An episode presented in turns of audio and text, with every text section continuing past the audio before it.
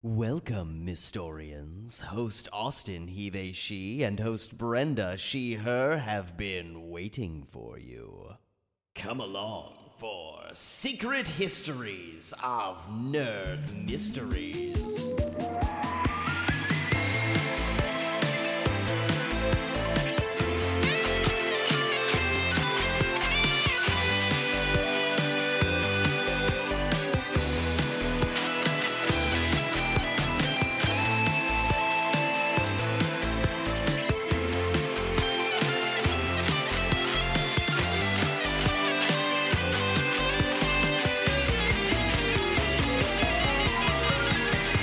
Welcome to Secret Histories of Nerd Mysteries, episode 84. My name is host Brenda.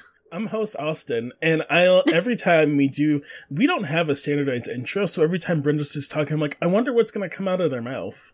I, I don't even know. I'm like, just let the spirit of podcasting possess me and just take just- me on its way. I just close my eyes and like give him McElroy from 2009 wash over me. It's like you listen to podcasts that have like big intros where they're just like, "Hey, I'm so and so, and we do this this thing," and then they like describe intricately what their podcast is, Mhm. and I'm just like, "Hey, I'm Brenda." like, it's like Welcome to this podcast. If you're here, you probably know if it is. If you don't, you'll find out. It's like that meme that's going around on TikTok where it's like, um, this is Eloise lives on the plaza. And it's like, I'm Eloise. I'm six and I live on the top floor.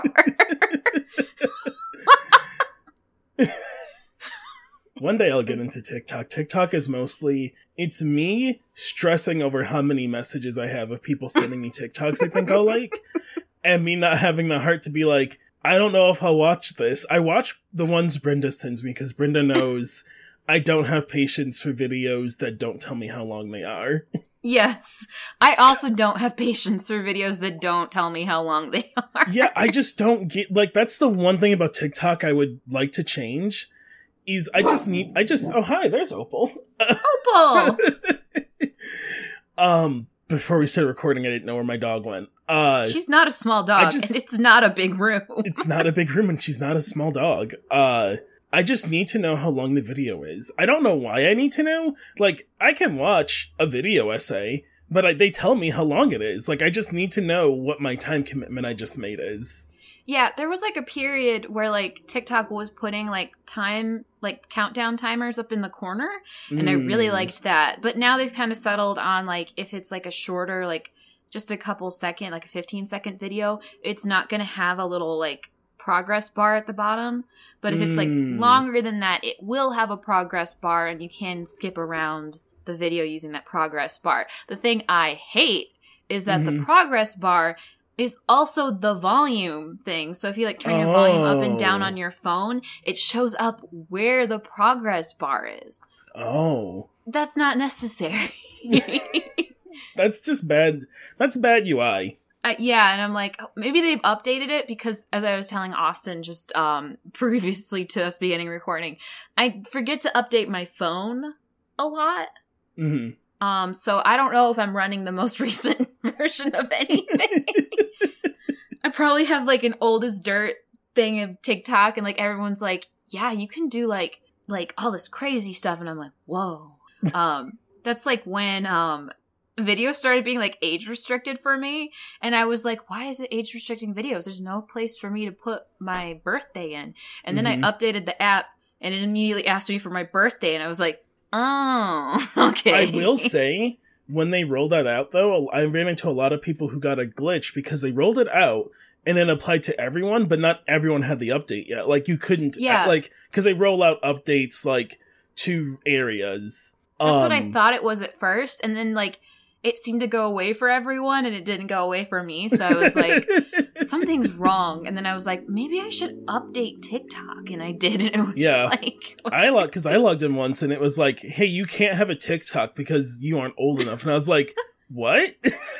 I assure you, if I'm not old enough, then no one is. it's like, what are you? I was like, what is happening? And I had some friends where like their TikTok, um, for like a day was just like gone. Like it, it took their tick, their like profile down.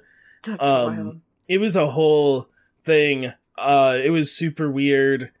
there are also things that are weird as news sometimes. Yeah, we have a lot of news. First off, I want to say, did I predict the death of the British Queen last last episode? I don't know, but I do know everyone messaged me about it. it came out the same day. Which was like that was not like because the podcast episode came out a day late, didn't it? Like a whole day. Yeah, because Oh, there's that- a yeah. holiday here, right? Yeah, yeah, Yeah, yeah. So we were like Wednesday came around, we were just like, where is it? And then we were like, oh, the holiday. So then it, it came out on Thursday instead of Wednesday, and then the Queen died. Also, this is we didn't put this in our show notes. I say show notes, the text that me and Brenda exchanged right before the show happened, so we don't forget. Um, but also, like Nintendo didn't air their Nintendo Direct in the UK because of the Queen's passing. Because at the end of Nintendo Direct, we all saw um for Breath of the Wild 2 now has an official name. It's called Legend of Zelda: Tears of the Kingdom, and I think that's just like wow. Do you someone at Nintendo was like, oh, yeah, which I think, like, I do think it was a good call on Nintendo's part because, Yeah. like, things are getting bonkers. Concerningly bonkers in both Mhm. the UK and Australia. Like, yeah, good lord. yeah. Like- It's it's pretty weird. I've seen I've had friends with their their surgeries canceled. Yeah. and I'm like, wait, like, okay, like, I could, I like all things being neutral, taking any of my personal stuff out of it. An important political quote figure dies. Like, hospitals are still open, right? Like, you can't be like, sorry, we have to close. Like, you can't. Like, that doesn't make sense to me. Yeah, it's like, and like, what if it's a surgery that can't be postponed? Also, funerals were being postponed, and there's like certain Mhm. religions where you have to have the person buried at in a certain time frame Mhm. due to, to the religion, or like, Yeah. yeah. So it's like, you know, if this happened in like another country, everyone would be like, um, like, oh, that's so like, oh, blah blah blah. Like, why are they? It's crying? weird. It's it's weird. yeah, It's hey, I just want to say, uh, remember when we blew up Japan twice for this level of imperialism of like worship of a political figure? yeah, twice. Twice, twice. Um, remember when like in like North Korea, like their leader died, and we were all like, like everyone was like, "Oh my god!" Like they they follow him. Like they're why are they so upset? Blah blah blah. And it's like, you can't talk. You you can't, can't talk. like listen. It's so. I have friends that like work with people from the UK, where they like requested Mhm. time off here in America because they were too upset, and I'm like oh my god. these same friends are like they like couldn't get time off for like weddings or like their family members passing away and i'm like are you kidding me no Yeah. go to work. I don't Go like listen work. this is the one time i go to work. Get over it. I don't Like- care. You don't know her. Yeah, i want to like she's just some fucking person to like her personal family. I will never tell like i'm sure it's upsetting that was their like grandma what, what right? Like that's still their family. But you're just some fucking dude on the street. Like i like chill out Have you seen that post on Twitter that's just like someone being like, "You Americans have to understand like how she feels to us. How would you feel if Hamburger died?" like, I was like, when you put it like that, if the concept of hamburger was just gone, Why is the queen comparable to a hamburger?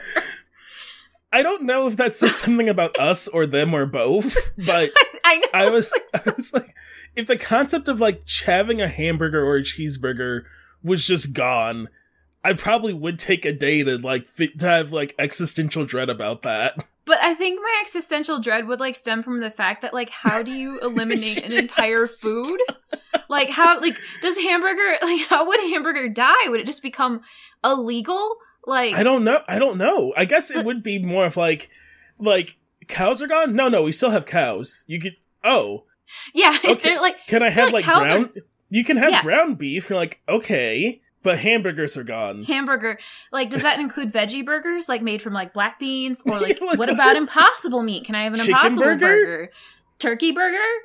Lamb burger? like shrimp They're like, no, just just hamburgers. Like you can have a cheeseburger. Like, okay, I will need. I'm gonna need some time for my brain to figure out that an entire concept is gone. Like we can't like no one knows how to make it. And, like we know how, but when We you make can't. it, it's just it's just not like it just it's not.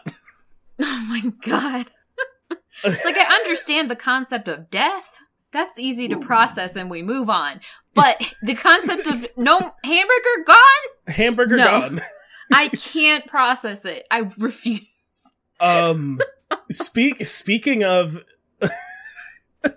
I don't I don't have a thing for that. D twenty three happened, and they it, if you don't know what D twenty three is, it's an expo at Disney, and I meant to figure out why it was called D twenty three, but I didn't. Do you know, Brenda? I feel like you would. Oh, I know I knew at some point. Let's see, D. Why is it called called D twenty three?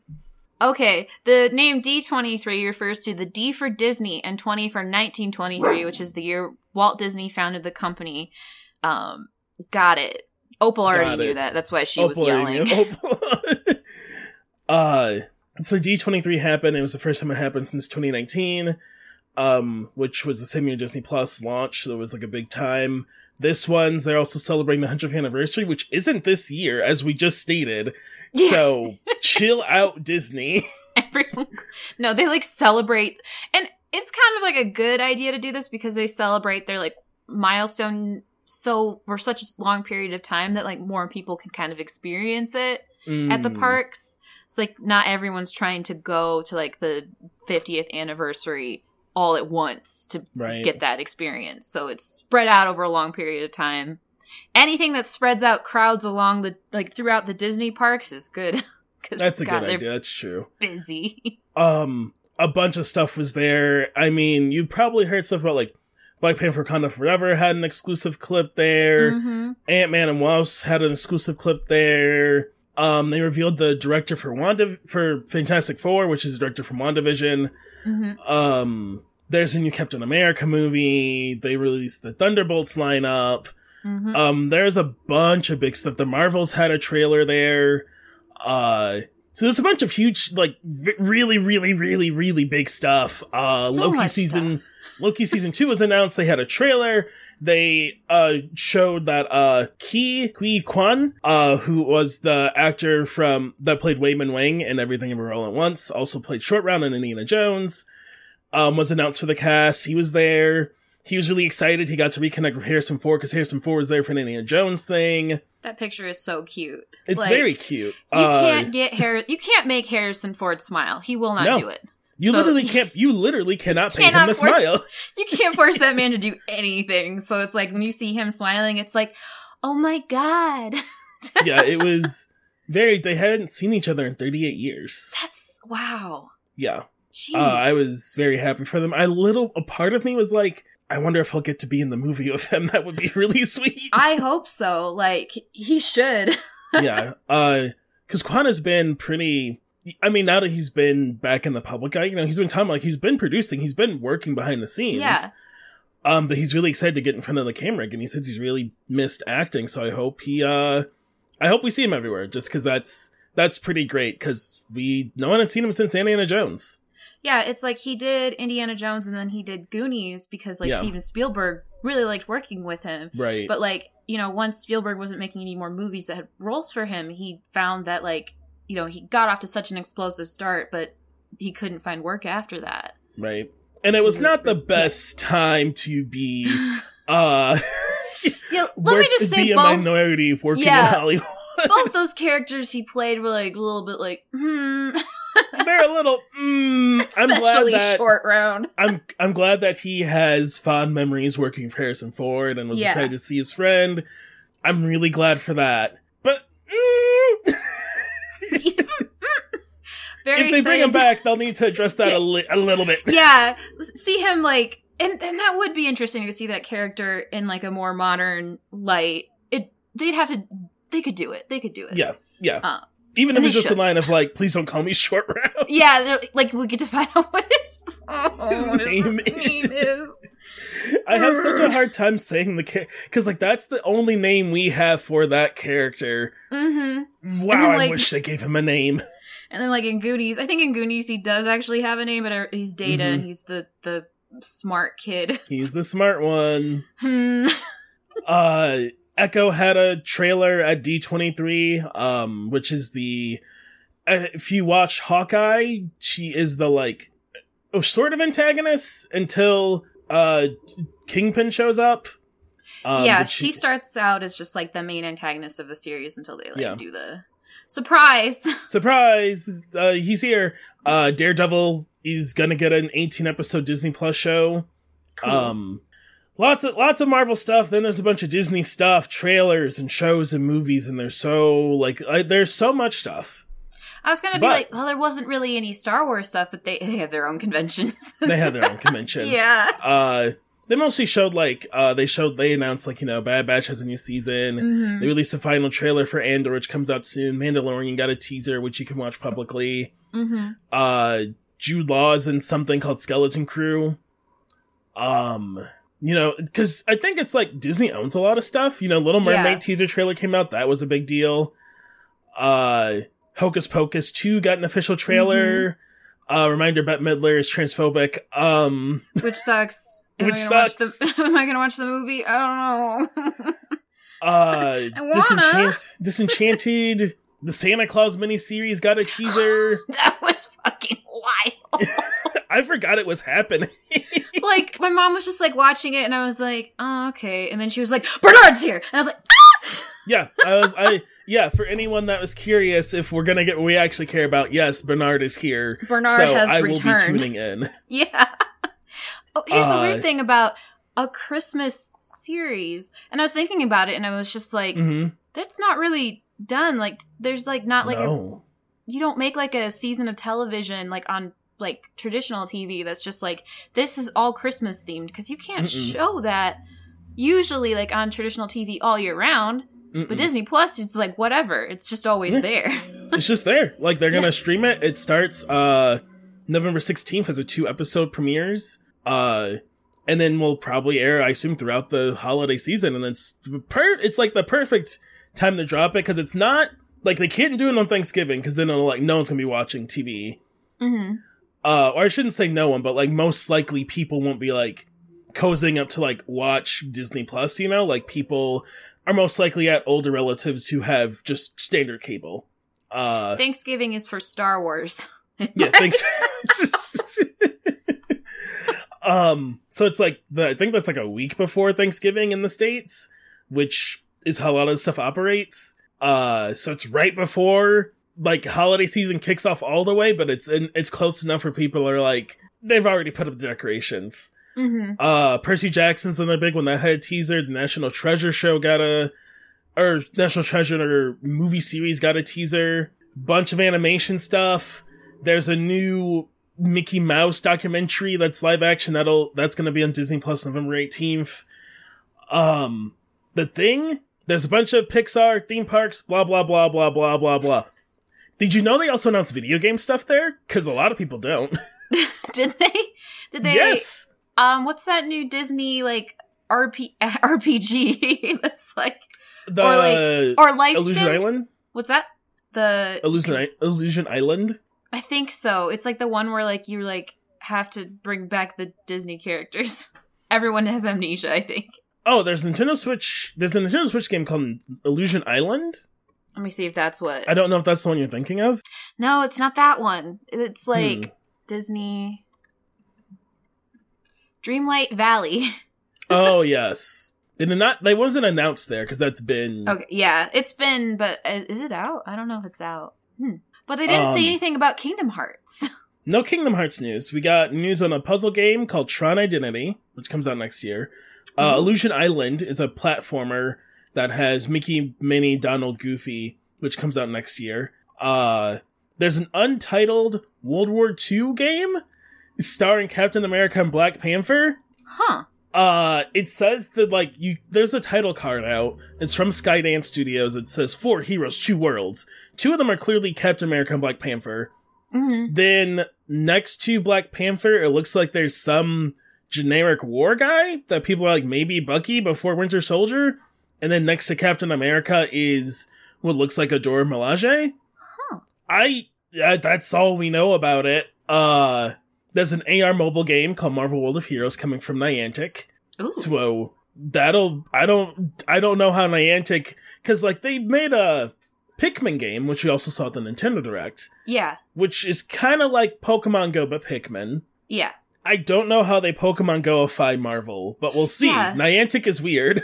They did like briefly have like an unnameable boy wizard game They that did. just like went belly up. like, Pretty, I think they dropped that right when people like really realized she was gonna keep putting her foot like because like she had been doing it for a while, but I think it got to the Mhm. point where people couldn't like for better or worse couldn't ignore it. So I think it came out and everyone was like, no. yeah, like that. And I know people who were excited for the game were like, it doesn't make sense. like they were like, Mm. I don't know what I'm doing. Whereas like Pokemon Go, you just Pokemon Go, get up out of your house and catch a Rattata. yeah, it makes sense. So we'll see what like what it is. Uh, they also showed Yeah. like there's a new MMO Avatar shooter, which is weird. Uh, there's a new tactical squad based game called Wait, I- Aliens Dark Descent. When I think of Avatar with the blue people, I think of um Guns. guns.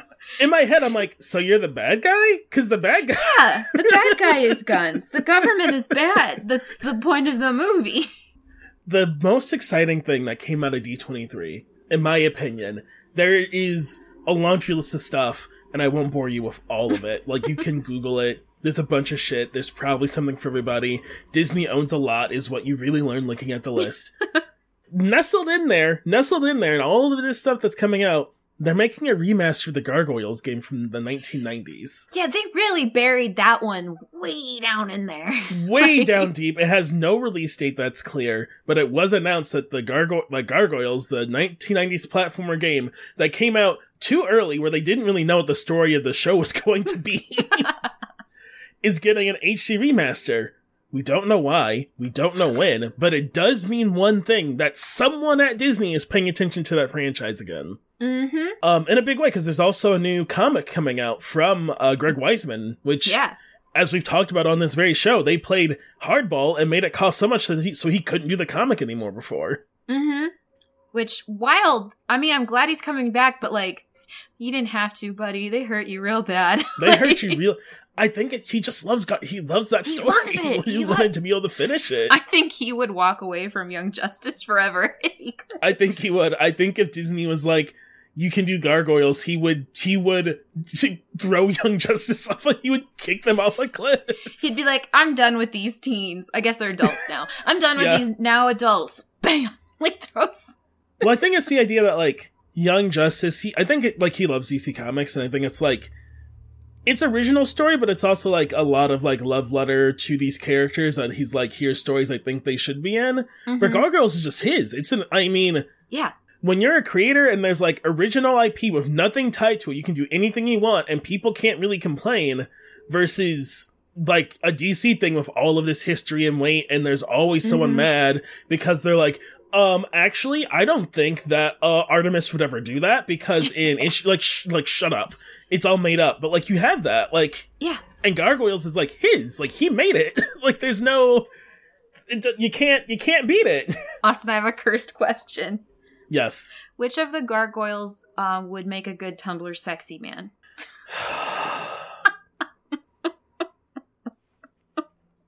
okay, it's probably Lexington. Lexington. because like Gargo, like Goliath is like too handsome. yeah, he just is hot. He not is not hot. good Tumblr sexy man material. A Tumblr sexy man has to be like like a little creature of a man. Like, or Sans like, Undertale. like he can't like Brooklyn and Bronx are also just like attractive, right? Mhm. Yeah, exactly. And so like Lexington isn't ugly, but he is like a little cre- he's like a little he's just a little guy. He's a little fella. He's a little creature. Like so um I'm not predicting. I'm I'm trying not to manifest this. I'm really trying to hold hold back the energy, but Mhm. I'm predicting if Gargoyles comes back, we're going to have Tumblr sexy man Lexington. Unless Greg introduces a new gargoyle who is most definitely like Tumblr sexy man bait. Um, Lexington is going to um, defeat Reigen from Mob Psycho in the next Tumblr sexy man battle. and you can pull this clip in a couple years when that happens. I do I do have to say, um, speaking of Tumblr, this is just like so random. I remember I was I like hopped in Tumblr. Uh, I hop in every once in a while, mostly to find sexy adult stuff, and mm-hmm. people on Tumblr, the kids of Tumblr, were asking, "Hey, does anyone have like a Reddit post about why the queen is problematic? What did she do? is there a TikTok call out of her that canceled her? And I was like, wow, it's 2022. I don't think there's anything wrong because like that's how they consume information, right? They're like, they're like, hey, I'm not gonna watch like a movie or your video essay. Is there a TikTok condensing why the Queen's canceled? oh my god. That's just the most Tumblr thing I've heard. It's the most Tumblr thing that could have happened, really. Why did we cancel the Queen? Where do I get started? like Okay, so the year was 19 1930 whatever the fuck. Just like look them dead in the eyes and be like, "You're Irish American." you should fucking know this. That's why you're here. Their grandpa's somewhere just quietly crying. oh god. Um we have other news. We do. Oh, what the I don't know if you heard that. I just got a piece of phlegm stuck in my throat and I sound like a fucking Muppet. I love that for you. Okay, it's gone. Whoa, I've never done that before. That was wild. Yes, we have more news. I swear to God. Um, for the first time in 15 years, there's going to be new Danny Phantom content. Um, there's going to be a Danny Phantom graphic novel releasing in 2023. It will have no involvement from Butch Hartman, thank goodness. Thank God. That was my God. first question. Yeah, mine as well. it's like the book is called A Glitch in Time. It's coming out um, in 2023, like I said. Um, I need to look into. It says the um, author is Gabriela Epstein, and she's a New York Times best-selling author. What did she write? Wait, okay. Gabriella, what was her name? Uh, Gabriela Epstein. Okay, I found. I figured it out. She's um, done work on the um, graphic novel adaptations of the Babysitters Club, as well as like oh. a um, graphic novel called Invisible that looks like an oh. original oh. work. Um, so honestly, I think that's perfect. Uh, the, I found the wrong Gabriella Epstein is also Gabriella Epstein who is just like a hot girl online. oh no. I have no I that's I was like I like googled it and it was just like a bunch of influencer like videos and stuff, which is fine if that mm-hmm. you feel like you write, you're also an influ- I was just like, huh, you know, it's a, I was like, it's a shame that no one's talking about her work and just about her boobs. anyway, please continue. Yeah, it kind of looks like she's doing um both the writing and the art. I think her art style is honestly wow. perfect. Um, kind of giving like the characters more modern proportions and you know not looking quite as Butch Hartman-y. Um, mm-hmm. Even though I know like the characters were designed by a different uh, person. But mm-hmm. I'm excited. This is coming out from Amulet Paperbacks on oh. July 18th, 2023. Yeah. So I'm very excited. This is nice. exactly what I was saying the franchise needed. I think rebooting it as an all ages graphic novel is perfect. Like the perfect way to bring this franchise back. So I'm very excited. Hell yeah. I can't wait. Um speaking of things for all ages, the Emmys happened.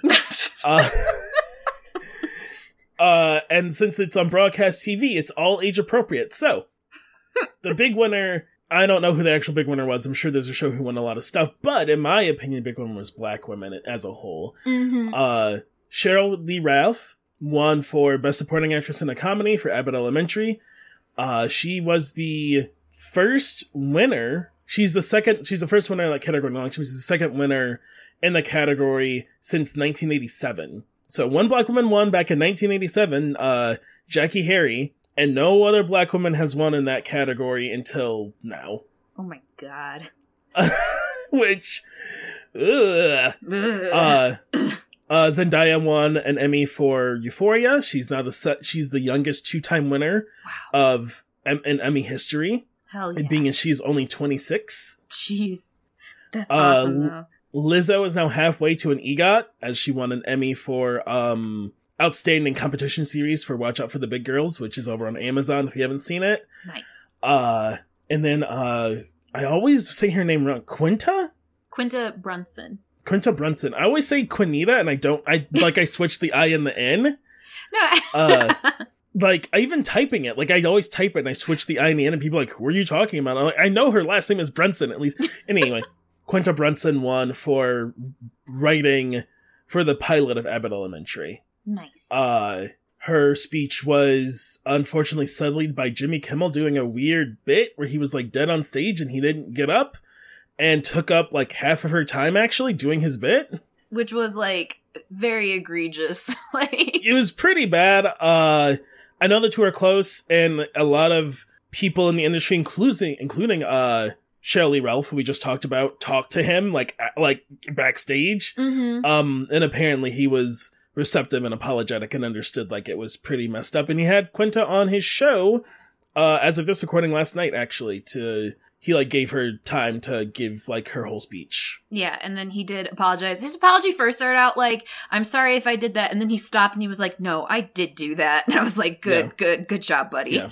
Like, So I know Jimmy Kimmel is like someone who's pretty good at like being apologetic and being like, I messed up, so I expected him to do it, so I'm glad he did. yeah. And I like that Quinta Uh. said that um if he didn't apologize, she would punch him. Like- so that that's good. I, I'm I'm glad for that. Uh other cool stuff from the Emmys, uh Michael Keaton got his first Emmy. wow, like that's so wild. I didn't know he didn't have an You Emmy. He didn't have an Emmy, Michael? What? uh, but he won. He won an Emmy for a lead actor in a limited or anthology series or movie for Dopesick. wow. Took a long Uh, time, Michael. took a while. He even said that he was. Uh, he said he's like I always wanted one of these when he got up there. um, yeah, wow. that's it for Emmys. That's it for the Emmys, and I think that was it for the news, right? yeah. There's there's HBO Max stuff, but they're gonna WB Discovery is gonna keep on doing shit. So, uh, if you are curious, a lot of the animators who are affected by the whole like your show doesn't exist here anymore, uh, recently spoke spoke to Inverse. So. If you just search like HBO Max Inverse, you can find an article that interviewed a lot of them, but I Mhm. won't belabor that point. It's most of them just sharing like their feelings and also that they weren't just they weren't talked to about it and a little bit more. So you can go read that on your own time. And in the meantime, buy physical media of all the series. Buy physical media. Um, I Buy know physical media. Yeah, Infinity just Train it. doesn't exist, no longer exists legally on the internet at all, including Mhm. YouTube videos. They took down all of it by physical media. hmm And like, uh, I know that Gravity Falls, which is a Disney show, when it is available currently on Disney Plus, um, the complete box set for Gravity Falls is going to be going out of print next year. So in March of next year. So if that's a series that you enjoy, or even if that's just a series you've thought about watching, buy it. Get Buy it. it. It's gonna Buy be it. gone. You got it. Physical media where it at, baby. Yeah. Yeah. Um, I don't have a good segue into the topic. It's like I don't know if I left you for segue, but good luck.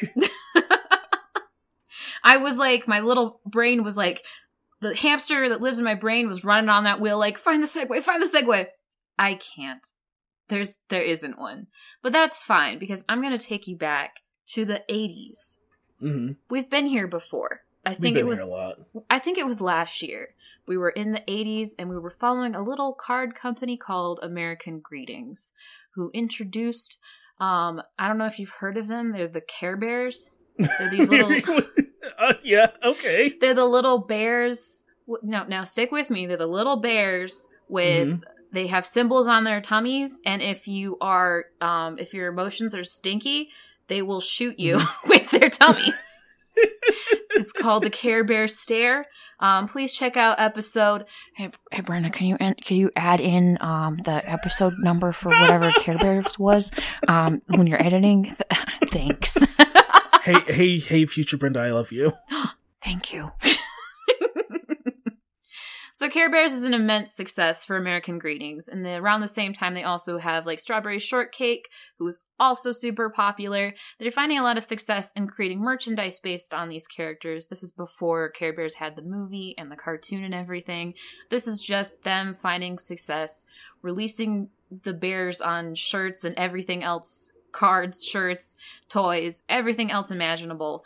Same with Strawberry Shortcake. She's on everything. She's everywhere. like you can't escape her. She's like I've never seen a single Strawberry Shortcake short, cartoon, anything. But I, I like knew she existed. Yeah, she's like she doesn't have like she never got like the big movie or the big series, but you know who she is. She's everywhere. Even today, you can like walk into a Walmart and be like, "Oh, there's a strawberry shortcake shirt."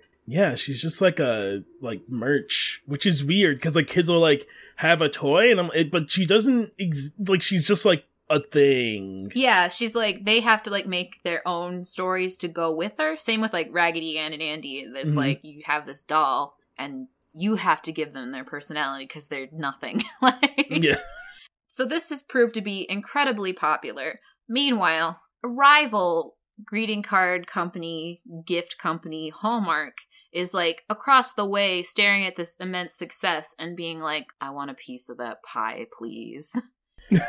so, Hallmark sets out to create their own version of strawberry shortcake. They hire one of their greeting card illustrators, Gigi Santiago, to start drawing up concept designs for a new character based around animals and nature. But then this project keeps on growing and growing and growing to the point where they like create an entire side division of Hallmark to handle just like the creation of this one character in her Mhm. universe. And during this time, the concept kind of changes from being about animals and nature to being about colors and the rainbow. And today I am talking about Rainbow Brite.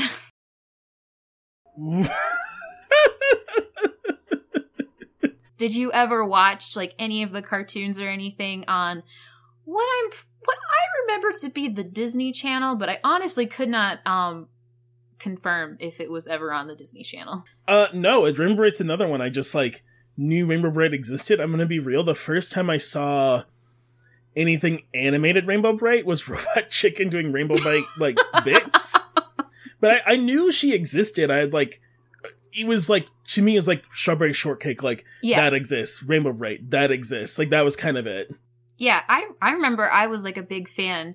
I never had any of the toys because it was the 90s and not the 80s. And we'll kind of go into like why there weren't any that were available.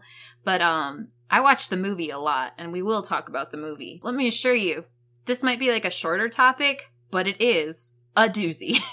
so Santiago's like drawing up like these designs of like all these kids. Originally, the entire group was just like young girls, but Hallmark Mhm. decided they wanted to create a property that like was appealing to a wider audience, so they did incorporate like uh, a couple boys into the group. So at the end, they had like all of these kids. Each one had like their own color and their own like little job in Rainbow Land. Mhm. And then there's the the titular character Rainbow Brite. Her real name is Wisp, and Hallmark is like, we're ready to release her into the world. really quick, a little bit aside about the artist of these original characters. Her name is Gigi Santiago. I tried really hard to figure out what she is up to today, and the only thing I could find information on this blog that she had been making little fairy kid statues. like after she left Hallmark. Huh. She like has this like very distinct style. You can see it in like Rainbow Brite style. Like she likes to draw like Mhm. these like kind of lumpy faces and like hmm thick arms and proportion and legs and proportions. And she was making these fairy statues at her personal studio in Indiana. So that's where she went. I feel like there's like a history of like I don't I I don't want to say I know what it is. I do know what it is, but like of women who have been in various media industries when their thing like kind of like sunsets, they're like, all right, I'm getting the fuck out of here. Yeah, she's like, I am just gonna run off and um, make little statues that hopefully people will like. Hopefully, I hope she gets residuals. I hope so. Like, I don't think she expected to like this project to get as big as it was because she'd just been like Mhm. drawing greeting cards up to this point. You know, she just Right. works for Hallmark and draws like greeting cards, like cute little kids saying like "Have a happy um twentieth firsteth birthday." Right. Like I don't know I don't know how the industry works at all. Like do you, is it is it at higher? Do you get is it like commit like per card that gets? So I just hope like, and I I'm not I hope, but I'm I'm sure the answer is like she got paid at higher to like make Rainbow Brite, and that was it. Yeah, I think like I know with like probably with cards they're hired to do the card or like they they work a job and they get a wage and they're like draw this card and they don't get like residuals for that. So I don't think she gets any money for Rainbow Brite. And she's not as in in the spotlight as much as like the artist behind like the Care Bears. Like the the woman who designed the Care Bears is still drawing Care Bears on the sly, hoping hoping American Greetings doesn't find her. but every so often she releases a new one and it's like thanks ma'am she's on twitter too so it's like thank you Wow, I need to I need to follow her for Care Bears lore. yeah i haven't checked in in a little while but i did when i was doing um like i did the episode on care bears and i checked in and yeah she Mhm. was still drawing bears so hopefully she's still out there drawing bears What a sentence. I know. okay, so the intention with this line was to inspire creativity using colors. And Hallmark actually had a psychologist on their payroll at the time named. Wow. Uh, yeah, I know. I read that and I was like, uh, a whole psychologist. Oh God. um, Why? I don't know. I'm like, I don't know if he was hired just for this project or what, but his name was Dr. R. Chris Martin, and he said about the project research shows that colors can enhance a child's emotional development by tapping the creative and imaginative instincts in all of us. So the series was like all bright colors. Each kid, each one has like their own kind of like color. There's like a blue one, there's like an orange one, there's a yellow one, there's a purple one, there's an indigo one, every color of the rainbow. And then Rainbow Brite is like the Sailor Moon of the team who holds them all together. wait, wait, okay, wait. So there's each color, and then Rainbow Brite's. I, it- but it's not like a Captain Planet situation where like they fuse. Like Rainbow Brite just is all of the colors also. yeah. Yeah, even know how it's. I've seen like this picture of the the Buddy Blue. yeah, so like all of the kids are in charge of their respective colors. So the main characters are going to be Red Butler. He's in charge of the color red. I don't think you would have guessed that. Mm-hmm. Lala Orange. Canary Yellow. Patty O'Green. Oh no! I know. wait. Buddy Blue. Mhm. Then just Indigo. She doesn't get um a cool name. she just is just Indigo. There's well, there's a lot of names that start with I, guys. Like, come on, you didn't even think about it. Izzy, Isabella. I- Those are both Ig- derivatives of the same name. um, there's Shy Violet, and then later on there is Tickled Pink. I'll talk about her in a little bit, but uh, yeah. So Rainbow Brite, Oh, she's right. Yeah, Rainbow Brite. She's embodiment of all of the colors. She's the protagonist of the series. Uh, she has a horse named Starlight who can talk Good. and she has a little in this world there are creatures called sprites and each kid has a sprite rainbow Oh, bright like a like a familiar. yeah like a familiar so like each like sprite corresponds with like the color of the kid that they um you know so like red butler has the red one and lala orange has the orange Yeah, one yeah, and- uh but uh rainbow brite has twink yeah. Mhm. His name is Twink. No, I know it's like for Twinkle. i know like in the 80s they were like they were like we're on to something this is cute this is whimsical this is never going like no one's gonna be on a podcast 30 years from now like uh, th- more than 30 years from now commenting on um the name of this character being Twink. Oh no, no! they can never bring that character back. They'd have to give it a new name. yeah and they haven't because they have tried to bring this back and he's still twink he's still twink like Oh no! Oh wait, no, they did change his name. I just saw that. Oh, they do? they changed his name to Mr. Glitters. Yeah, they. There's no way any re like any reboot after after the first. Frankly, after it aired in the '90s, they had to like someone had to be like, "Hey, yeah, we can't call him Twink." What do you mean? Okay, so I was at this bar. Don't ask me why. I was at this bar, and I was like, I work on this show, and they're like, "What show?" And I was like, "Rainbow Brite," and they're like, "Oh, the one with the gay character." I was like, "What do you mean?" And they're like, "Well, she's literally a rainbow, and her best friend's named Twink, and I was like, what is that like? Like, oh, so we Oh. can't we oh. can't call him. We can't like if we ever like we can't call like put a note, put a note, put a note have to in the change file. Twink's name. We, It's all a metaphor for being gay. right? I mean, right? I mean, like, you could interpret the series as that. Like, you could. I would like a paper on the queer subcontext of Rainbow Brite on my I- desk. I want to say that the robot chicken bit I watched was like about her being. I don't remember though. Will you please continue? I'll figure that out. no worries. Let me know if you figure it out. So Hallmark teams up with Mattel to release toys, part of their big March marketing push. Yeah, so Mattel releases toys in 1984 and they hit the shelves and it's incredibly popular. It just takes off. Like everyone loves it just as much as sh- strawberry shortcake and Care Bears. It's like Got him. the perfect 80s it, it's like the encapsulation of 80s design 80s marketing the whole Mhm. bit uh, it's it just takes off um, there were books and dolls and stickers and play kitchens and school supplies and clothing and bedding and eventually of course. Yeah. You, need, you need it all. and eventually a cartoon series um, austin i want you to guess who worked on the cartoon series Who worked on the cartoon series? who produced this cartoon do you think Um, it's it's the eighties. It's the 80s. I don't know. Is it is it is it WB? No, Okay. it's DiC. oh, of course it's yeah. That's okay. Our old, Yeah, yeah, our yeah, old yeah. friends, Dick Our old friend DiC. Our old friend Dick. Dick.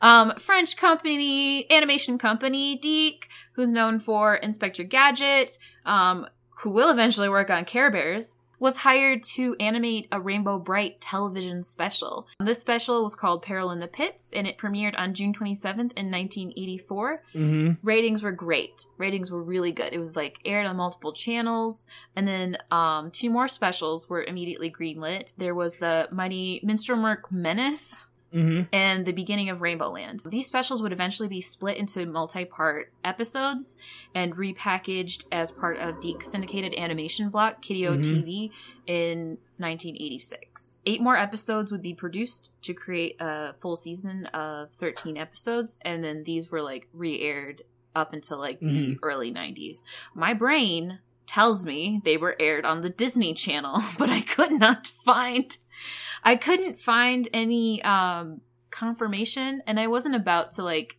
delve deep into the bowels of every single Disney Channel TV guide from the years 1994 on up. Yeah, that would that's a me topic, and that's when I come in. and I'm like, so I don't know a lot about this outside of, but I do know where it aired for the last three years, as I found scans of every TV guide. I found proof that the the movie, which I'll talk about in a Mhm. sec, aired on the Disney Channel at some point. Okay.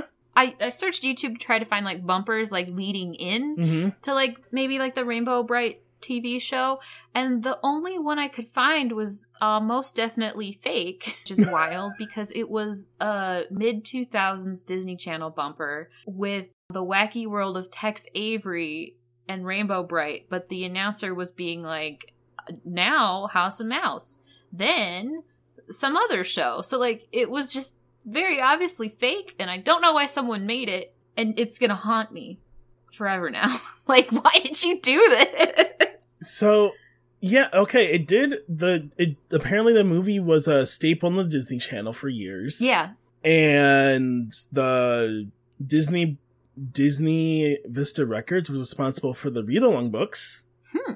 And the vinyls and cassettes of the read along books. So Disney was involved at one point. Maybe it could have aired on the channel. That would make sense. yeah. It's like they have the movie. Yeah, so I feel like the show. eh, Someone can tell me if they remember like a little more. Like I would have been very young. This is like early. My Little Pony was on the Disney Channel at this time. Mhm. Care Bears was on Disney Channel this time. This is before Disney Channel found their footing with their original shows. Mhm.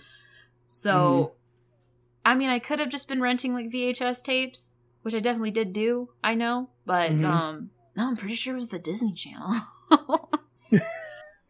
this is kind of what started me on this topic is I saw like a series of gifs on Twitter, I think, from the Mhm. series. And I saw like the style of animation and I was like, did the studio I think animated this animate this? I was right. It's TMS. TMS animated this series. Oh, there you go. TMS or uh, Tokyo Movie Shinsha uh, was the animator for the specials. Information's like a little fuzzy, but they at least did like the initial animated specials.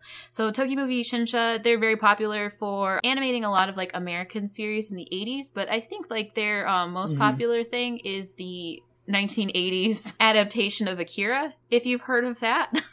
if you heard of a little little movie called Akira. There's like a little movie called Akira, which is maybe one of like the most impressive feats of animation that has ever been done ever. During this time, Tokyo Movie Shinsha had a established working relationship with DiC. So they Mhm. not only was like DiC like adapting some of like the Japanese series that they were working on, but they were also like doing the animation for original series okay. they had this working relationship up until around 1996 when like the the bubble in Japan like burst and it was no longer cheaper to animate in Japan and American animation started being animated elsewhere. Do you want to guess who voiced the villain of the series? Um. Okay, it's it's 1980 something. It's 1985. Okay. Um.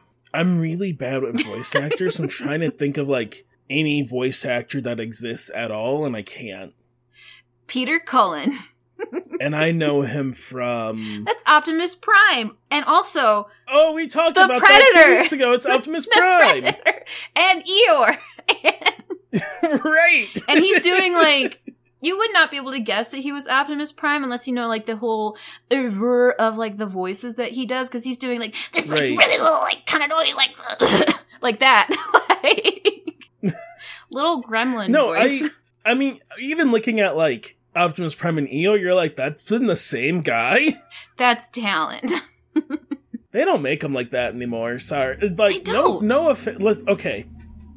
No offense to voice actors whatsoever, Mhm.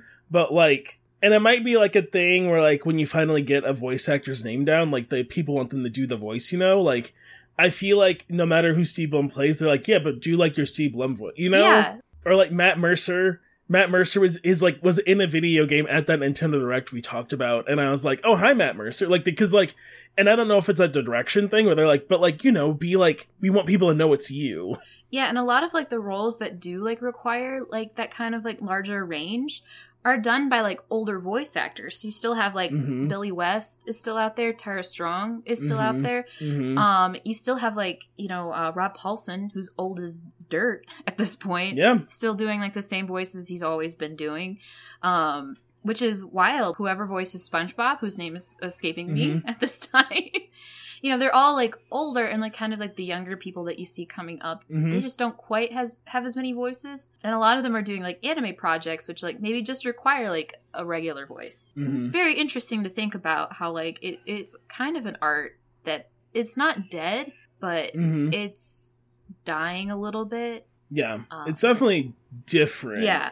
Especially with like the emphasis of like having celebrities who aren't voice actors in your project. Like I'm so glad we didn't see a Mario movie trailer yet. Yeah. ugh. But fucking Peter Cullen. Yeah. Yeah, I can't I was like, I can't think of any voice. She's like, it's Peter Cullen. I was like, the guy we just talked about. Exactly. And then there's also a character who's like exclusive to the animated series named Brian. Brian is Rainbow Brite. His name is just Brian. he got like rowdy rainbow like red guy and then there's like baby blue indigo shy violet brian Brian. Brian is Rainbow Brite's friend from our human world. So the entire series oh yeah of course Yeah. i forgot you need the human You kid. need the human kids. So the entire series mostly takes place in Rainbow Land, but for some reason Rainbow Brite go also goes to the human world where she meets Brian, who is voiced by Scott Menville, who currently voices Robin on Teen Titans Go. Which is what yeah, he did this when he was like a kid. You know, they had an actual kid voicing Brian, and now he's Robin on Teen Titans Go and a lot of other stuff. But Robin's the big but more one. I'm, that's the one that's like what yeah, it's like okay, that's a wild fact. Sure. like there were a couple characters in the cartoon that were created by Mattel instead of Hallmark. Mhm. So these were characters where they were like, "We want to make toys of these. Can you put them in the cartoon so people know who they are?" Uh, one is Mhm. Brian. I don't know if any toys of Brian were made.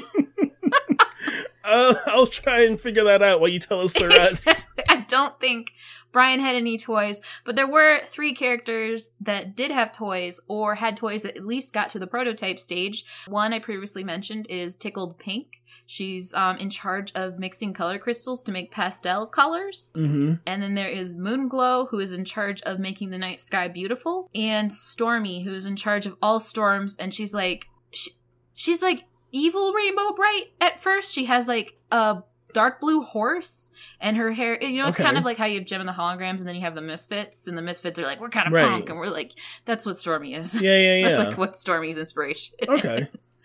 Um, so some of these like dolls have confirmed like releases, like people like have them, but there's a couple that are actually still rumored to just like have never made it out of the prototype phase. So there's only prototypes of Huh. these dolls. But in 2006, when Hallmark gets the rights to the characters back after a while, um, they Mhm. did release a doll of Stormy and her horse in their Hallmark stores. Nice. Okay, so I found. I'm trying to. I can't. I found maybe a toy of Brian, Let's see. but then when I try and go to the page, I get an error, and I'm like, "Is this a fake mock-up of what could have been a toy?" And so I'm gonna. I'm gonna send it to Brenda, I'm and then I'm gonna try and reverse yeah, image search. it's in a box. yeah, right. Okay, you found it too. Yeah, because there was like okay, so the first one that showed up was like a crocheted, like fan made kind of doll, and I was like, Right. okay, well, crocheting can't be done by a machine, so it's never you're never going to see crocheting in mass marketed things or toys. Right. If you see like any like crocheted clothing in like stores, someone did do that by hand. You can't. You can do knitting with a machine. You can't crochet. Um. Exactly. So, but there's then there's the one that's because there's two. There's like one from like an eBay IE. Is that Ireland? Yeah. listing in a box, and then there's one that's outside of the box from rainbowbright.co.uk. And it says Brian from Earth if you zoom in. Yeah. and then it has it again. If it's Ireland, I assume it's like in maybe it's it's not wouldn't be in Gaelic. I don't I can't see what that's in. And he has like a key, which I assume is in it Mattel. Like it looks real. It looks real. Like this was released at some point. Um, interesting. So in March of 1985, the Care Bears movie releases in the United States, and the Care Bears movie, which I mentioned in um, Brenda, please, uh, please put the episode number of Care Bears in here, please. Thank you. that the Care Bears movie was an incredible success. Like it was like a big deal. yeah. So Hallmark sees this and they say, once again, I would like a piece of that pie. And so they rush a Rainbow Brite film into production.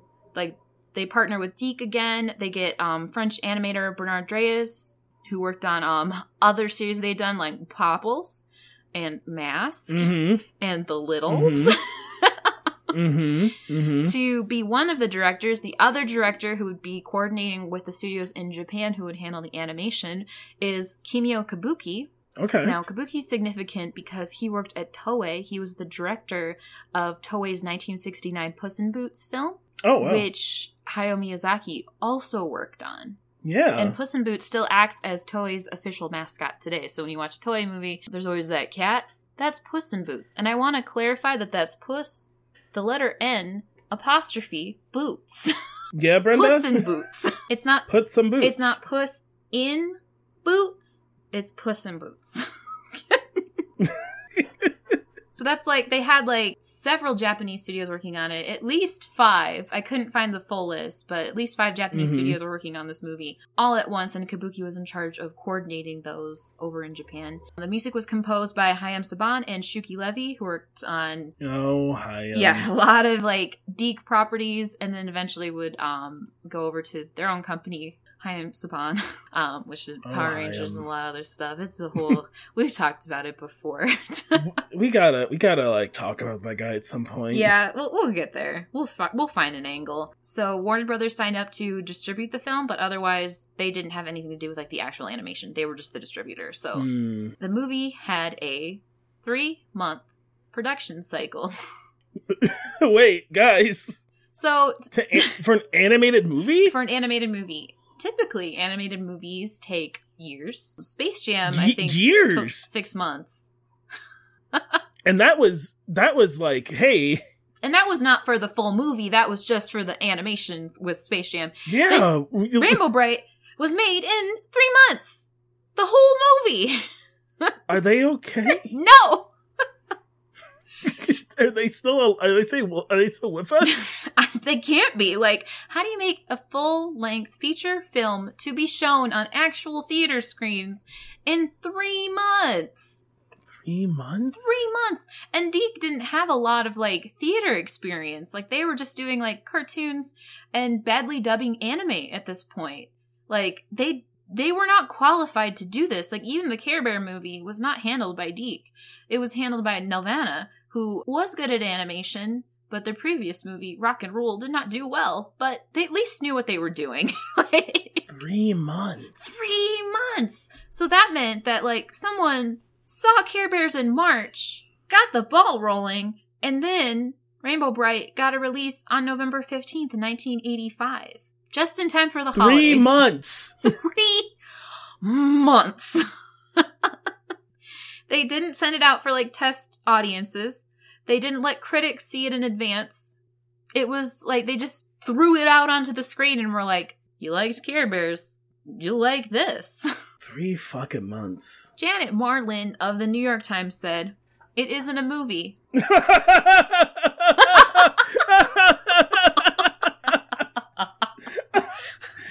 Listen, uh, Janet from the New York Times. I there's three things I need to say. One, I I doubt it's a movie. It, t- it took three months. Two, did you watch anything else in the eighties? Three, Yeah. yes, they're all marketing tools. Like, like and that is not a fair assessment of a of a review of any animated thing in the eighties at all. Y- yeah, no shit. like it, just the blank like the just it isn't a movie. Michael blowen of the boston globe said it's so incompetently crafted that it makes saturday morning Wow. cartoons seem like disney classics. Wow, guys, you so don't have to be that mean. i did mean to rewatch this and i have seen this. Like i watched this in like the 2010s i remember having Mhm. a good time but hmm I was going to rewatch it, and then I ended up at the My Chemical Romance concert on Tuesday. So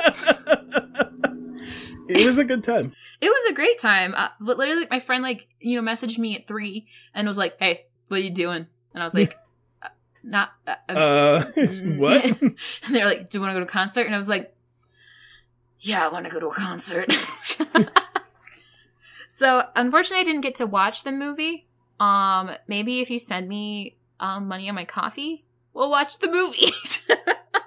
so I couldn't find out what the budget of the movie was because, like, in the '80s, they were like a little more like secretive about like what budgets were, and like uh, also Yeah. maybe just like no one cared and they don't have records of it anymore. They were listen. It was all just straight up the nose. Yeah, but it made 4.9 million at the box office compared to 34 million that Care Bears made. Mhm. And Care Bears had uh, so let's assume it had like a comparable budget to Care Bears. Uh Care Bears the movie had a budget of 2 million dollars. So let's say that like Rainbow Brite had the same. So it didn't Mhm. I mean, it probably still lost money because of advertising, Mhm. but um, I mean, it's not the worst fair- failure we've ever seen. Mhm. But even like the My Little Pony movie, which made six million dollars, like, and that movie was like critically panned by like pretty much everyone, but it still made more money. But it, it also lost Hasbro ten million dollars, and um, the Rainbow Brite movie did so bad. Despite the film being a major failure, it would be released by Warner Brothers on VHS. Just this movie was so bad, terrible, no good, awful. Probably lost them so much money they never want to talk about it again. They did put it on VHS though. They did. They put it on VHS and Betamax in 1986. Why was it on Betamax? It was the 80s. Betamax was still like, you know, like VHS and Betamax were still like in the middle of their battle for um who would That's- make it out. That's so wild to consider. Betamax is the superior um, file format, but VHS was cheaper to produce. Yeah, So VHS made it. which is why which is why it won. Yeah. And this is like still around the time where like VHS tapes were kind of expensive, but also um, rental stores were really getting really popular. So the hmm film found immense success in the rental market. So much so that it was actually getting VHS re releases up until like 2003. Wow. But it is one of the few movies on Rotten Tomatoes with a 0% rating. What does that mean? Is you no no one like no one enjoys this movie? There's just like not a lot of like critics went on um Rotten Tomatoes Rotten to like Tomatoes to retroactively official add review. their yeah to add their old reviews. It has like a higher like audience rating, but its actual rating is um zero. So That's incredible. Was this movie to me? Zero isn't even like this movie wasn't bad. This like I this movie wasn't worth my time to give an opinion. exactly, this movie wasn't worth it. Like just typing out a couple words, like it is bad. Like Was this movie good or bad? This this is not a movie. I remember liking it. Like I said, I didn't have a chance to watch it to like remind myself it was good. But it I mean it had like this this other character who like had a robot horse. And that's pretty cool. I, I just really can't get past like the idea that other people in the 80s don't didn't realize at the time that they were all marketing ploys because we've been we've been doing this for a while and on anything we look back we're like wow they made that to sell me a toy and it worked It worked. I'm a sucker. it works Like, the method works it works hey it works still it still works. Now there's laws that prevent them from doing it quite as much as they used to, but it still it still happens. still- they still figure it out They they know how to get around those rules. oh a lo- you see i can't put it on tv no this is a free mobile game for you to put on your kids tablets so you don't have to worry about mm-hmm. them as much This is a streaming web series on the internet on a platform that which we control. we will see this later down the line with Rainbow Brite. So, the release of the movie was one of the last things to like happen with the franchise in the 80s. The movie came out in 1985, but similar to like what happened to Care Bears in the 90s, the popularity of the character just kind of started to wane. Um, hmm so as like the merchandise stopped selling, Mattel lost interest in like keeping up the rights, hmm and Hallmark, you know, didn't care anymore. So eventually, in 1996, the toy rights are purchased by a company called Up Up and Away, which no longer makes toys. They tried to figure out what other toys they make. It's a very hard thing to search for on the internet. if you can imagine trying to search up, up, and away, there's a few other things you might get that are a little bit more popular. exactly. So I don't know what other toys they made, but they did. They rebranded the entire line and they like simplified it and they focus. This is this was a quote I found. It said Mhm. focused less on color and more on diversity, which is good. Mhm. It definitely needed that, but they didn't Mhm. make an animated series to coincide with it, and it only lasted two years before it was discontinued. And I looked at like the character models from this era; they were very '90s. I know I don't even remember this coming out because like '96 would have been like around the time when I was like maybe watching like reruns of the movie or maybe the show Right. on the Disney Channel. I don't even remember this happening, so obviously didn't have a very wide release. I feel. I wonder how many of these companies that pop up out of nowhere and grab these IPs are just like some guy with like some cash and is like, I can make a fake LLC real quick and buy the Rainbow Brite IP that no one is paying attention to or cares about and make some money. I mean, nowadays it would be like someone would be like, "Oh, I can buy this IP and make NFTs." Right, exactly. It feels like that of just like Rainbow, like you said, the no one's really paying attention to the like the license. Like no one really cares what you're doing with it, so it seems easy enough for like some dude with Papa's money to be like, Mhm. I'm gonna go make Rainbow Brite toys this month. yeah, and it's like there's really no one like stopping them from doing whatever they want. So in 2009, the rights would pass on to Playmates for the 25th anniversary. Now, Playmates Toys is a more prolific toy company. They're still yeah, they're today. like a real company. They're a real company, so they really did try to like have a reboot. They did produce some animated episodes that would be online. However, the toys were delayed and they didn't make it out in time for the holiday season. Oh well, there you go. That's, Dead. yeah, in that's pretty water. much death right there. It was discontinued with like, in a year, like because they just sold so Yeah. poorly. So it's dead again. and then in 2014, the rights went back to Hallmark exclusively, and um, Hallmark produced a three-part animated miniseries for their proprietary streaming site called Feeln. Never Hallmark heard of had a this. streaming. I know.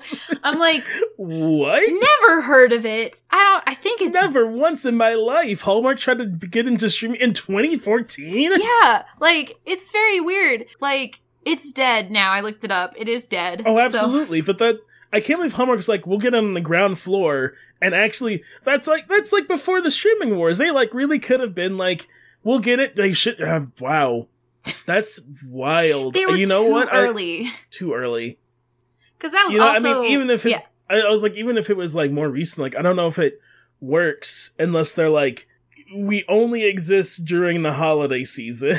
Yeah, that was before everyone was really into like Hallmark Christmas movies, like and watching all of those. Like potentially a Hallmark streaming service that was just like those Christmas movies and maybe like a couple like programs for kids. Mhm. Now I think might have a footing because people go feral for like Mhm. the Hallmark Christmas movies for some reason. It's all the same movie, guys. It's all I the don't same know movie. what it is. Is it the like similar? Is it like the safeness of knowing how It- it's gonna go? it is it like? be. Is it? Did they find? Are they the first people who found a way to like monetize the meme? Because if it was like meme, Yeah. it was like an internet like meme thing of like, oh, a Hallmark Christmas movie, and then like somehow it turned into like, but it's good and I like it, and they make money. Like, how did yeah. they He- flipped it? No one else has been able to flip it. They flipped it. They did it. That's that's astounding. You know, like The every like Prestige. every one of these Christmas movies is like, my name is Jingle Bells, and I've come to this rural town. I'm, I'm a big city gal, and I hate Christmas, and I've come to this rural town um, to to shut down the local candy cane factory. And my fiance back home is gonna miss me very much. But uh oh, there's this man who works at the candy cane factory, and he smells like peppermint all the time. And when I was a kid, I really loved peppermint, and I forgot how much I loved peppermint because I lived in the big city. And uh oh, kissing him, and wait, he's Santa Claus. And then you find out the fiance back home has been sleeping with the secretary or the something. whole time. So they break up, and then like the guy whose name is something like uh Christopher John. John John Jingle. Jingle. John Jingle comforts her, and they kiss, and and then they both buy the struggling um, candy cane factory, and um, they like make the a town. they make a viral video about the candy cane factory, and it gets really big, and they're able to save the factory and the town. the end. I can't remember if I made up a Hallmark movie once or I watched it because I, I described it so in depth to the point where I don't know fake from real. That was like a woman from the big city, from like Chicago, came to the family farm to like shut it down over, but like uh, it was called Red Eye. Um, and because she like took a red eye in or something, and it was like the, it was like a very dramatic Hallmark movie where it's like, oh my god, Hallmark's getting like real because it was called Red Eye and but then she left at the end right? Because she had to go like she's like i have like a cat and like a job. And even though she was in love with the guy in the town but then he takes a red eye to her on christmas. It like jumps forward to because it wasn't christmas. It's like summer. And they're like i thought this was a christmas movie. And then like it jumps forward to christmas and he takes a red eye to her. Oh my god. um and i can't remember if it's real or fake so, So- i'm going to search hallmark red eye you please oh. go back to rainbow No. I googled Red Eye Christmas movie, and does this sound? I don't know if this is the same thing. It says on Christmas Eve, Santa's helper Angela is driving her estranged daughter to the airport to catch the red eye flight back home to Angela's ex-husband, who abandoned her almost two decades ago. Is this the same thing, or is this a different movie? I don't know. That's the problem. on the car ride, she reveals the truth about the mistakes of her past and why he took their daughter on Christmas Day. Do you believe in Santa? and I don't know if I watched that movie or I fabricated it into existence. into a Christmas movie. Like, it's my favorite thing though. It's my favorite thing to like make fake Hallmark movies because like it's easy, it's hilarious. It's fun. I hey, I would write I would write a Hallmark movie with you. Hey Hallmark. Hey Hallmark. If you need if you need a movie for next year, because I assume your production time is like four months, like hit us up. they all use the same set. Like, listen, I can't fault them. It's good. It works. It makes money. They save. Like, they're like, we always use the same set. It doesn't matter. Why haven't they filmed a Hallmark movie in Frankenmuth? Like They had to have done that, they, right? they have to have gone to Bronner's to film. if there's like, not a Hallmark movie set in Michigan, Brenda, we need to stop talking on air because Yeah. we can make it. we need a like. Okay, Frankenmuth. It's kind of a hell place, but it does have the largest Christmas store in the country. It's the largest Christmas store in the. Listen, they're from the big city. They're okay. I got the whole.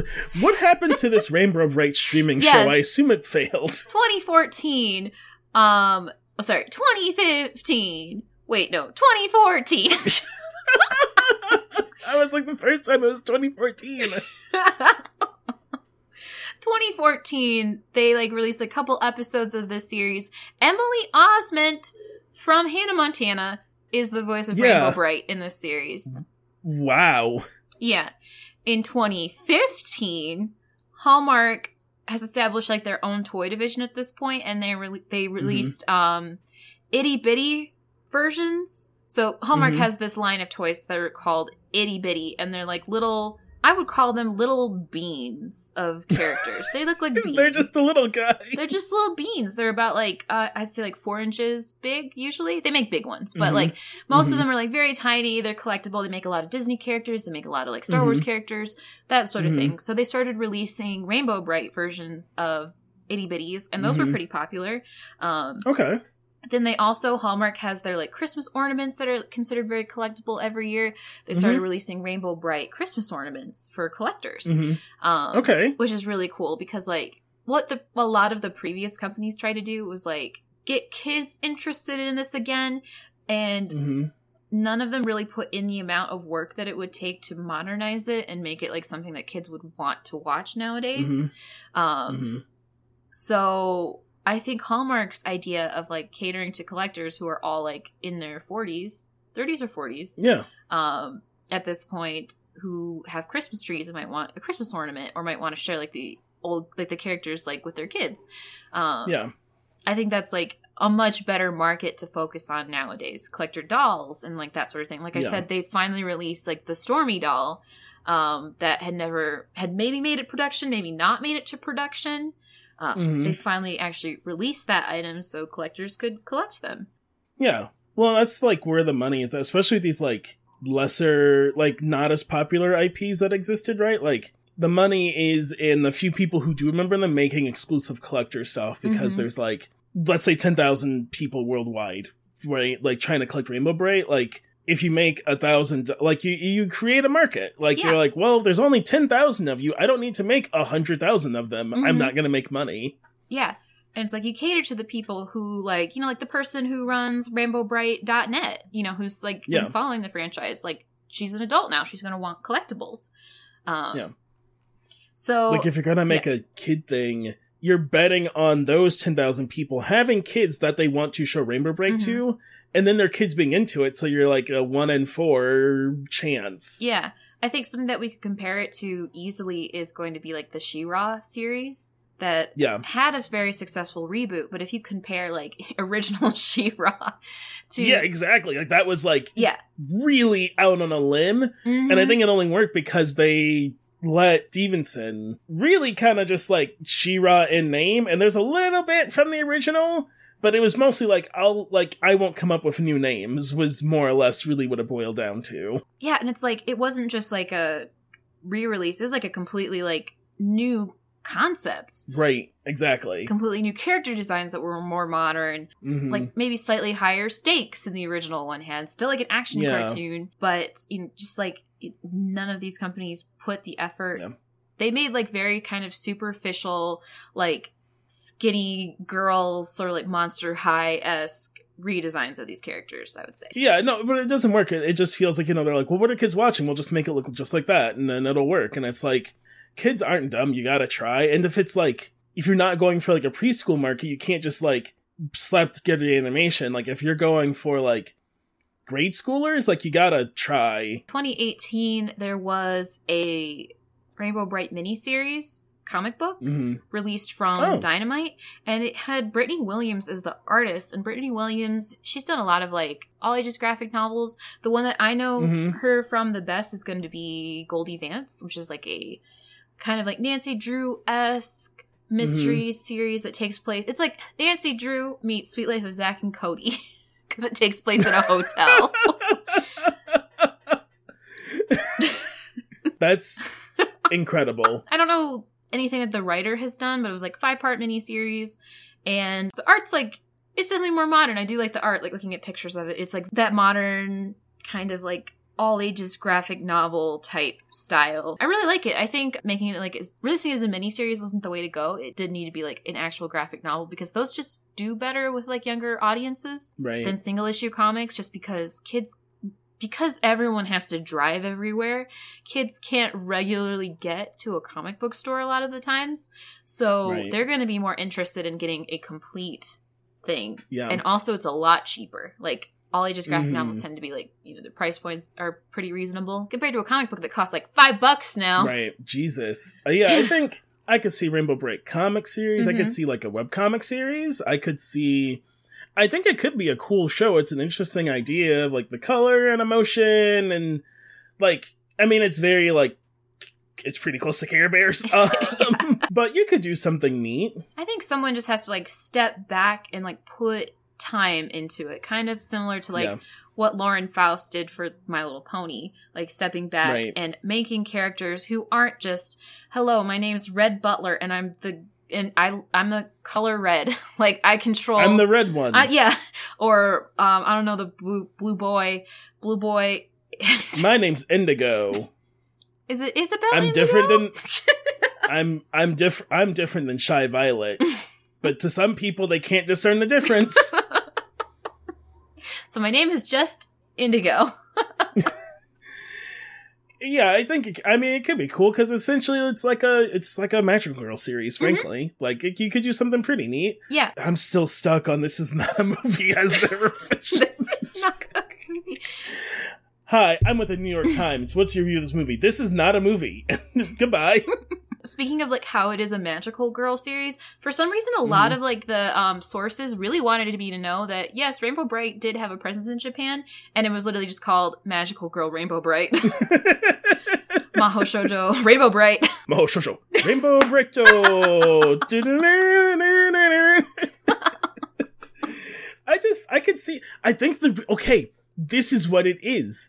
Whenever I see mm-hmm. Rainbow Brite now, I think of Star versus the Forces of the Universe. yeah, like kind of a similar concept, honestly. There's, there's no way, there's no way you cannot convince me. There's no fucking way the people who designed Star were not looking at a picture of Rainbow Brite. yeah, like looking at a picture of Rainbow Brite and then like also like Sailor Moon and just be like, yeah, just mash them all together. like just if you just if they just if you just you know like there you go that's it. You got it. that's it like there's no there's absolutely no way because stars like her main attack for a long time is like rainbow unicorn like blast or something Which is like Rainbow Brite. Is there is Rainbow Brite's horse? Is it a unicorn? No, it's just a horse. it's just a horse it's just a horse. Okay, well, it's it's a horse, but it has like a rainbow mane, which like cool, Mm. cool, and like a little star where like maybe a horn would be if it was a unicorn, but it's just a horse. Um, it's just a horse and I think when the horse runs, it like runs on like a rainbow, so it can fly. that would make sense Yeah, I think that's kind of yeah there's no no one could convince me including the people themselves like i don't believe you that you weren't looking at rainbow brite and when you were thinking about star exactly, and that's pretty much where we are. that's pretty much it That's pretty much that's Rainbow Brite. Like maybe we'll see it come back someday, and maybe we we won't. at first i thought you said maybe we'll see it come back sunday and i was like brenda what I'm not manifest. I'm trying really hard not to manifest. we really been trying to tune it down and i don't think it's working It's not working. I killed the queen. I killed the queen, and then I went to the MCR concert, which I had a dream that I went to the MCR concert, and I was like, "Oh, but I'm not going. But my friend is, and that'll be nice." And then, And then It's funny because I heard the other side because the person that Dante got the tickets from was with Jeremy. hmm And so I was hearing the story of like how they convinced Dante to get more tickets from like one of our other friends was supposed to go and they weren't feeling well like last minute and so it was just like brenda you want to go and i was like it's, it's two in the afternoon. I gotta drive past you. I gotta drive past you to get there. here's like the funny thing it was like so at the arena where it was happening like the concert was happening you can't have a purse but i never have pockets because i hate wearing pants with pockets I have pockets, but I've gotten into carrying a purse, so I also had a purse. yeah like i didn't have a purse that was small enough to make it in like all of Mhm. mine were like an inch too big because they had to be like four by six and then like Yeah, it's super small. so small and i didn't have anything small and i was like i just need someplace to put my phone so like i tried troubleshooting i put like on a pair of like old leggings my mom didn't wear anymore and they were way too tight and then i tried like Mhm. um putting on like a pair of my loose around the house shorts that had pockets and then it was like Mhm. no these are like my stuff's gonna fall out of the pockets. And then like last last second before everyone got there like i just was like i have to go to old navy and i have to buy leggings that have pockets. So i ran to old navy and i just like was like i need leggings with pockets. Stat! And so they showed me where they were and i grabbed a large and an extra large just in case and just got put them on and i was like i'm good nice. then not as soon as i got home with the leggings and i put them on my friends were like we're here. I was like oh wow. That timing was great. Wow.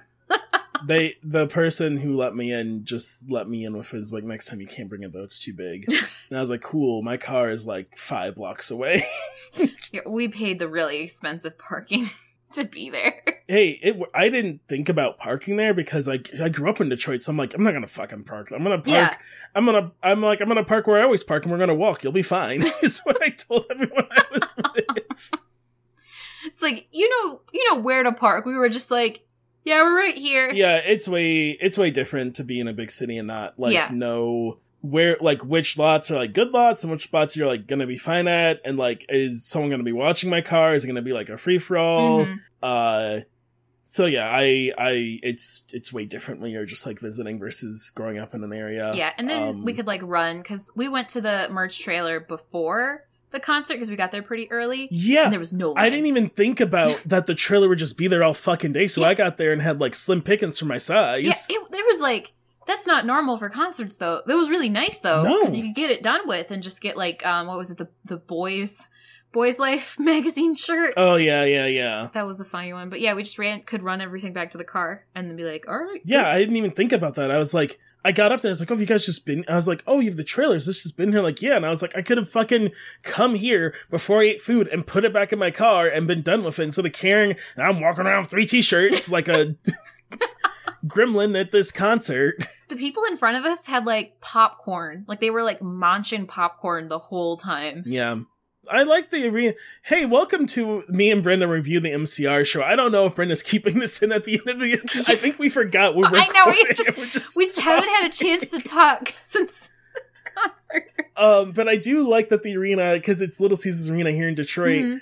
Um, I like that you can just also just get a Little Caesars five dollar pizza. That was good. I was like, oh, there's food in here. I was like, there's a little Caesars in here. yeah, Like, the arena's huge.